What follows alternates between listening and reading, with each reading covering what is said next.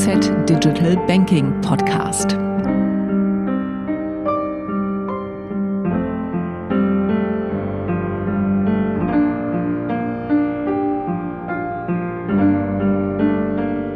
Guten Tag, geschätzte Damen und Herren. Ähm, wir sind nun bereits bei der vierten Folge unseres IFZ Digital Banking Podcast und ich konnte auch für diese Ausgabe wiederum eine sehr spannende Interviewpartner finden. Ich freue mich sehr, dass Katrin Wehrli, Departementsleiterin Produkte und Investment Services und damit auch Mitglied der Geschäftsleitung bei Raiffeisen Schweiz, sich heute Zeit nimmt für das Interview. Äh, Katrin Wehrli ist seit März 2020 bei der Raiffeisen. Zuvor war sie ähm, fast zehn Jahre für die Credit Suisse tätig im Bereich Digitalization of Products. Katrin, herzlich willkommen. Danke vielmals, Andreas. Danke für die Gelegenheit, auch hier zu sein und diesen spannenden, wegweisenden Themen rund um Banking ähm, Frage und Antwort stehen zu dürfen. Wir haben heute spannende Themen zu besprechen, eben so digitale Produkte, Ökosysteme, Neonbanken und vielleicht auch nach Covid. Ähm, ich starte aber mit dem eigentlich für euch wichtigsten Produkt, nämlich ähm, den Hypothekarkrediten. Oder die Raiffeisenbanken haben einen Marktanteil von 18 Prozent. Entsprechend schaut man natürlich immer sehr genau hin, was so der Marktleader im Bereich der Hypotheken macht, speziell so in Bezug auf Online-Hypotheken, aber auch auf die Vermittlung von Hypotheken. Ähm, so bietet ihr seit einigen Jahren eine Online-Hypothek an. So, mein Eindruck ist aber, so richtig zum Fliegen kommt dies aber nicht. Ähm, stimmt dieser Eindruck und ist das, weil die Raiffeisenbanken gar nicht wollen oder möchten das die Kunden nicht? Danke vielmals. Ähm, gerade beim Neukauf von Wohneigentum stellen wir einfach fest, dass, also nicht stellen fest, das glaube ich ist bekannt, dass für die meisten Kunden eine einmalige Sache ist. Es ist oft ja auch die größte Verschuldung, die man eingeht. Es sind viele Emotionen, Visionen und, und Zukunftsbilder damit verbunden. Und da ist in der Regel wird auch eine umfassende und eine, eine persönliche Beratung gewünscht. Also hier wirklich noch eine, eine physische Person vor sich zu haben, um auch die Sorgen, Ängste, aber auch die Wünsche zu teilen. Was wir aber klar bemerken, merken, ist, dass die, die Informationsbeschaffung, also die, was weiß ich vor schon über das Objekt, aber weiß ich auch über Finanzierungen, vermehrt digital passiert ähm, und dann der Kunde das auch dann nutzt, um gut informiert in ein Beratungsgespräch reinzugehen und so wahrscheinlich auch die Tiefe und Qualität eines Gesprächs um einiges besser wird.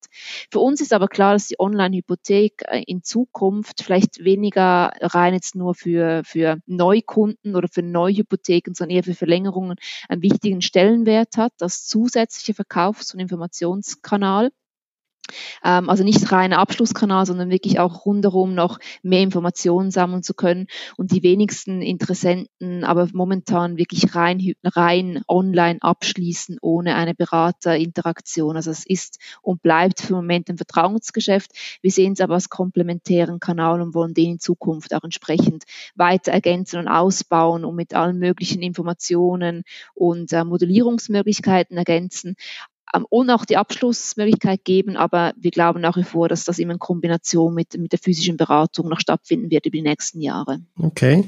Und wenn man jetzt auch also der andere Bereich anschaut, im Hypothekarbereich, wo sich einiges tut, ist so das Thema Hypothekenvermittler. Oder wir haben derzeit in der Schweiz etwa einen Marktanteil von vielleicht zwei bis vier Prozent. In Deutschland sind es 40 Prozent, in den Niederlanden irgendwie 65 Prozent.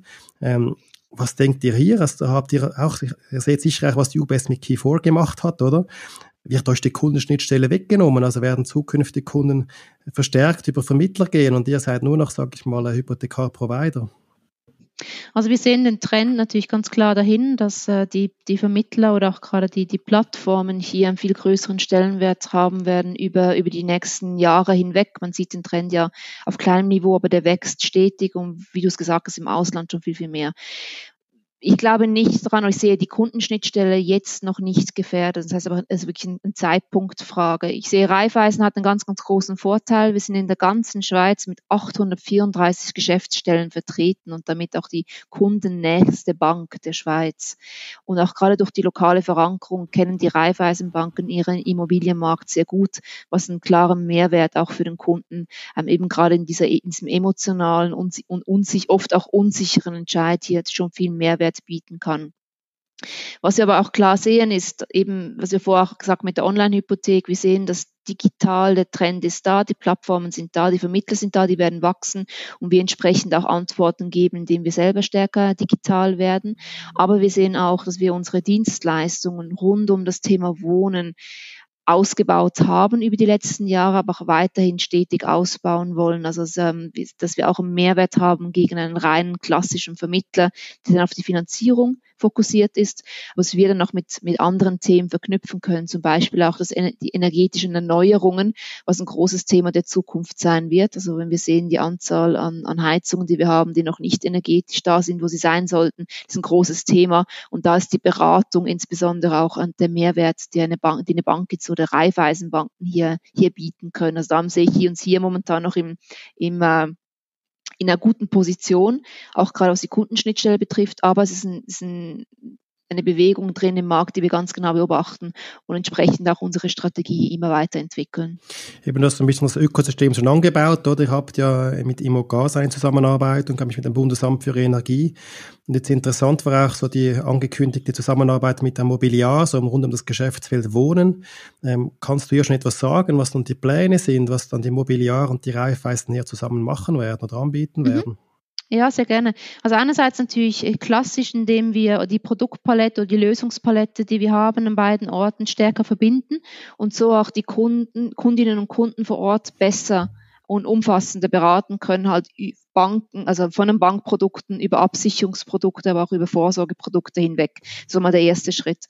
Wir konzipieren aber auch gemeinsam mit Mobiliar ähm, die Wohneigentümerplattform, das ist ein Joint Venture zwischen den beiden, zwischen den beiden Firmen, wo dann die ganze Kundenreise rund um, rund um das Thema privates Wohneigentum abdecken wird. Also sprich vom Kaufverkauf ähm, über den Besitz, wo zum Beispiel auch die Aspekte Modernisierung oder Unterhalt einen, einen großen, großen Fokus haben werden, haben aber eben vorher auch gesagt Richtung Verkauf. Und wir sind überzeugt, dass momentan kein Marktteilnehmer ähm, so gesam gesamtheitlich sich dem Thema angenommen hat und auch gesamtheitlich schlussendlich Lösungen anbieten kann. Also das Ziel ist klar, dass die Plattform sämtliche Bedürfnisse rund um das Thema Wohnen bedienen werden und wir auch durch die dezentrale und genossenschaftlichen Strukturen und die lokalen Verankerungen, die Raiffeisen und Mobiliar leben, hier auch einen entscheidenden Differenzierungsfaktor bieten können zu anderen Firmen, die dann oder anderen Plattformen, die dann rein digital ist, sondern eben gerade die Verknüpfung mit dem Lokalen hier einen klaren Mehrwert für die Kunden bringen wird. Mhm. Das heißt, ihr habt im Prinzip eine Art Orchestratorrolle, die ihr reinnimmt, oder? Die behält die Kundenschnittstelle. Jetzt ein bisschen die Frage, so das große Stichwort, so das Embedded Finance, oder, wo man immer wieder hört, oder?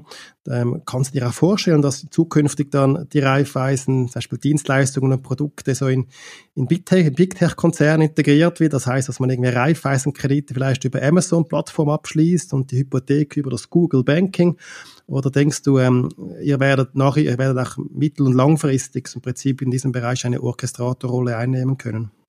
Ja, für mich ist es, also für mich ist es zweigleisig. Ich, ich sehe beide Wege. Ich sehe den Weg einerseits eben die Kundenschnittstelle direkt bei uns zu haben, diese Orchestratorenrolle auch wahrnehmen zu können.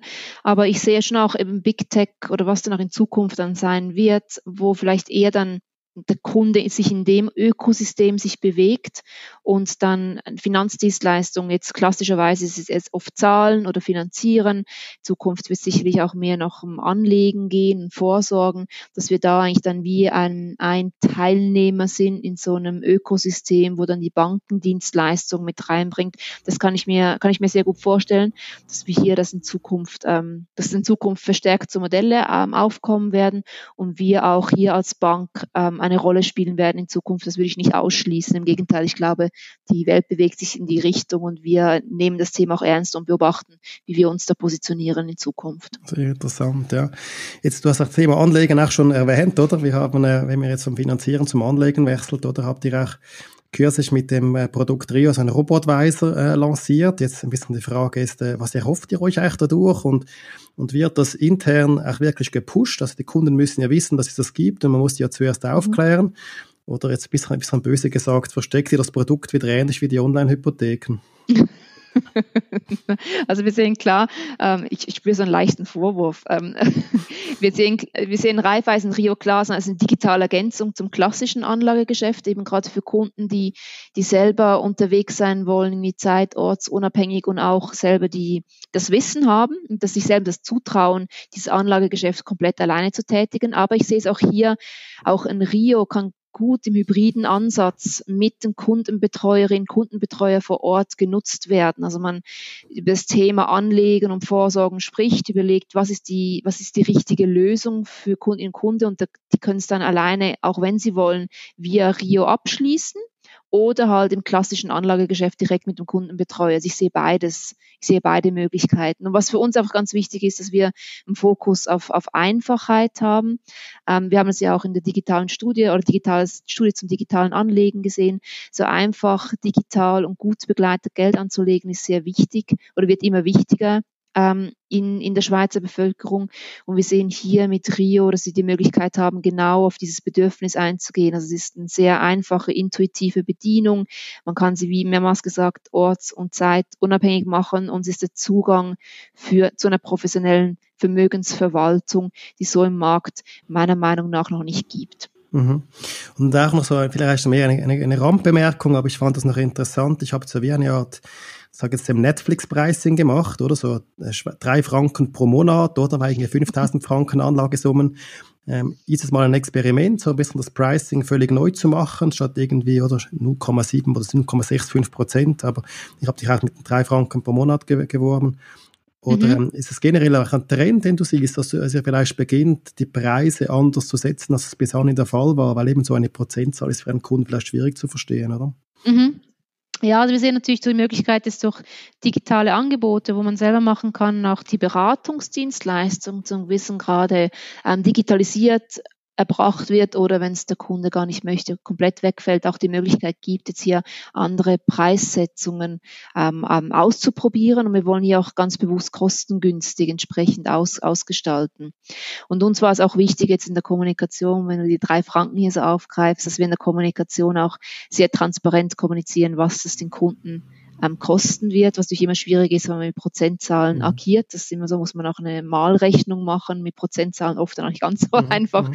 Ähm, und so eine klare, auch kommunikativ eine klare, transparente ähm, Preisdienstleistung auch nach außen heben zu können, dass für die Kunden dass das auch wirklich begreifbar ist. Mhm. Okay. Gehen wir gerade weiter, ähm, so in der Runde dieses Thema Pricing, ähm, Thema Neobanken. Und wenn ich richtig recherchiert habe, habt ihr 1,9 äh, Millionen Genossenschafter ähm, bei den regionalen Raiffeisenbanken und, und viele dieser Kunden sind ja wirklich die klassischen Retail-Banking-Kunden. Entsprechend gehe ich davon aus, dass ihr so Angebote von äh, Neonbanken wie Revolut, N26, Neon oder Zack sehr genau anschaut. Ähm, ist das eine Bedrohung für euch? Also wir sehen, dass die Neobanken in gewissen Themen Vorreiter sind, gerade so alles Thema rund um digitales, digitales Denken und wir auch von ihnen was abschauen können, von ihnen lernen können. Gerade so diese, diese Einfachheit, die ja, also Einfachheit in der Bedienung, Einfachheit aber auch von der Art und Weise, wie, wie Themen dargestellt wird oder auch der konsequente Aufbau von Dienstleistungen entlang von, von Kundennutzen, ähm, Themen sind, die sie wirklich wahrscheinlich besser beherrschen als, als viele klassische Banken. Und auch das, was wir uns da abgeschaut haben, ähm, haben wir auch in unsere Strategie 2025 ein, einfließen lassen. Ich erachte einfach ganz klar das hybride Geschäftsmodell als das Zukunftsmodell. Also es ist nicht ein Entweder-O, das ist digital oder es ist vor Ort, sondern hybrid mhm. vorangehen. Also die Kundenbetreuer und Kundenbetreuerinnen und hybrid auch unterstützen mit digitalen Tools ähm, und, und trotzdem halt eben physisch und emotional vor Ort sein zu können für den Moment, wo ein Kunde wirklich auch ein Mensch hinter der Bank sehen möchte. Ähm, und darum glaube ich, eben wirklich die konsequente Einsatz von hybriden Geschäftsmodellen, wo die Kunden wäh wählen lässt, schlussendlich, was mache ich über welchen Kanal, zu welchem Zeitpunkt, sehe ich als das Zukunftsmodell an. Aber hybride Kunden ist ja nur so eine Kundengruppe. Es gibt vielleicht auch diejenigen, die wirklich rein online sein wollen, oder? Und mhm. habt ihr mal analysiert bei euch, also welche Kunden könntet ihr verlieren? Und ein bisschen salopp gesagt sind es so ein bisschen die die Retail-Kunden mit 7000 Franken, die vielleicht eh nicht so wahnsinnig äh, matchentscheidend sind für euren äh, Jahresgewinn? Oder sind es eben auch äh, sehr interessante, besser gebildete Personen, die möglicherweise äh, auf diesen rein digitalen ähm, Ansatz gehen werden?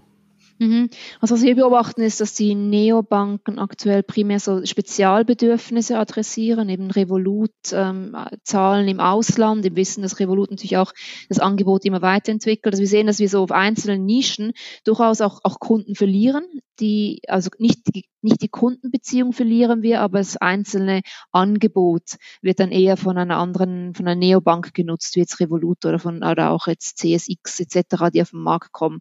Was wir nicht sehen, ist jetzt, dass die ganze Kundenbeziehung verlieren, weil gerade dann, wenn es ein bisschen ähm, emotionaler wird und das ist unabhängig von, von Kontostand, den man hat, oder halt auch komplexer wird, das dann eher wieder abhängig ist vom Kontostand, dass da die persönliche Beratung noch sehr gewertschätzt wird, persönlich vor Ort, aber natürlich auch persönlich per Telefon. Also es muss nicht alles physisch in der Filiale, äh, physisch in der Geschäftsstelle passieren, ähm, dass wir da noch einen Mehrwert haben. Aber diesen Trend, den wir natürlich ganz genau auch von den, von den Geldflüssen her beobachten. Mhm. Was ja auch passiert, ist der Margendruck nimmt ja durch solche Anbieter zu, also auch CSX natürlich und Postfinanz wird auch bald eine Digitalbank lancieren. Äh, denkst du, dass sich mit Alltagsbanking-Geschäften in Zukunft noch Geld verdienen wird? Oder gehst du davon aus, dass die Preise, wie man es ein bisschen bei Revolut sieht, äh, Zack, äh, Neon etc., dass die Preise ein bisschen gegen Null tendieren?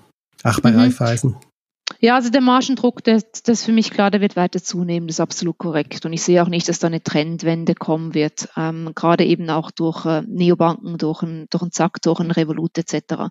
Was wir sehen ist von der Raiffeisen-Gruppe her, dass wir mittel- bis langfristig die Verbesserung von der Ertragskraft eher außerhalb vom, vom Bilanzgeschäft suchen, im Wissen, dass die Basisdienstleistungen, die sind da, die müssen möglichst kostengünstig sein, die sind zum gewissen Grad auch auswechselbar. Also Stärkung im Anlagegeschäft ist ein Thema, ähm, Anlage- und Vorsorgegeschäft, genauso aber auch das Firmenkundengeschäft. Da sehen wir, dass man als Bank eine große Differenz bei den Kunden kann machen. Mehrwert, den wir stiften können bei den Kunden, ist aber auch Erschließung von, von neuen Ertragsquellen, beispielsweise durch Verlängerung der, der, Wertschöpf der Wertschöpfungskette, indem wir mit anderen Dienstleistern kooperieren. Eben ein Beispiel, was wir vorher gesagt haben, ist eben noch rund um das Thema Ökosystem Wohnen oder die Wohneigentümerplattform, wo wir Themen sehen, wo, wo neue Arten von, von Ertragskraft eigentlich für, für uns als Bankengruppe über Zeit hinweg ähm, generieren werden, wissen, dass es ein längerer Aufbau braucht und nicht von heute auf morgen ist und auch wir klar auch den Kundenbedürfnis entsprechen müssen, um damit wir da irgendwo erfolgreich sein können.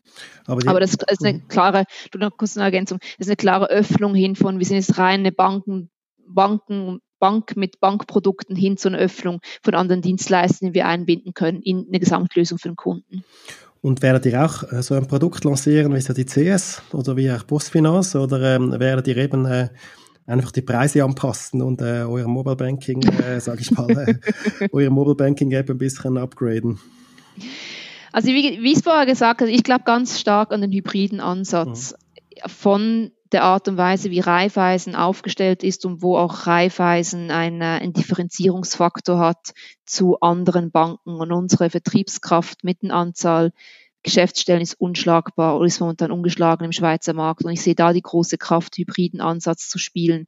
Daher sehe ich momentan nicht den Weg hin in einer isolierten App, ähm, wo losgelöst ist vom Filial, nicht schon vom, vom Geschäftsstellennetzwerk etwas zu lancieren. Aber was ich sehe, ist, dass wir auf den digitalen Kanälen ähm, noch weiter zulegen können und werden, individualisiert auch die Kunden ansprechen, individualisiert auch beraten, soweit es geht, digital und auch mehr Selbst, Selbstbedienungsmöglichkeiten ähm, geben, sei es Informationsänderungen, sei es aber Abschlussmöglichkeiten, aber immer die Kunden wählen dann, über welchen Kanal was gemacht werden soll und auch immer, es gibt einen Mensch vor Ort, es gibt ein Gesicht vor Ort, ähm, die bei Rat und Tat auf der Seite steht, da wo, wo es die Kundin der Kunde wünscht.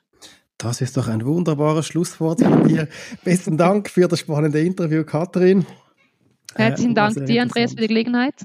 Vielen Dank. Sehr gut. Ja, und ähm, in unserem nächsten Podcast äh, kann ich Ihnen auch schon gerne ankündigen, wird äh, Professor Nils Hafner sich mit Stefan Wick, CEO bei der Mikrobank, zum Thema Voice Biometrics und Automation unterhalten. Auch das ist ein sehr spannendes Thema. Ähm, ich glaube, es lohnt sich dran zu bleiben. Ich danke Ihnen fürs Zuhören und bis bald. Ade miteinander. Danke.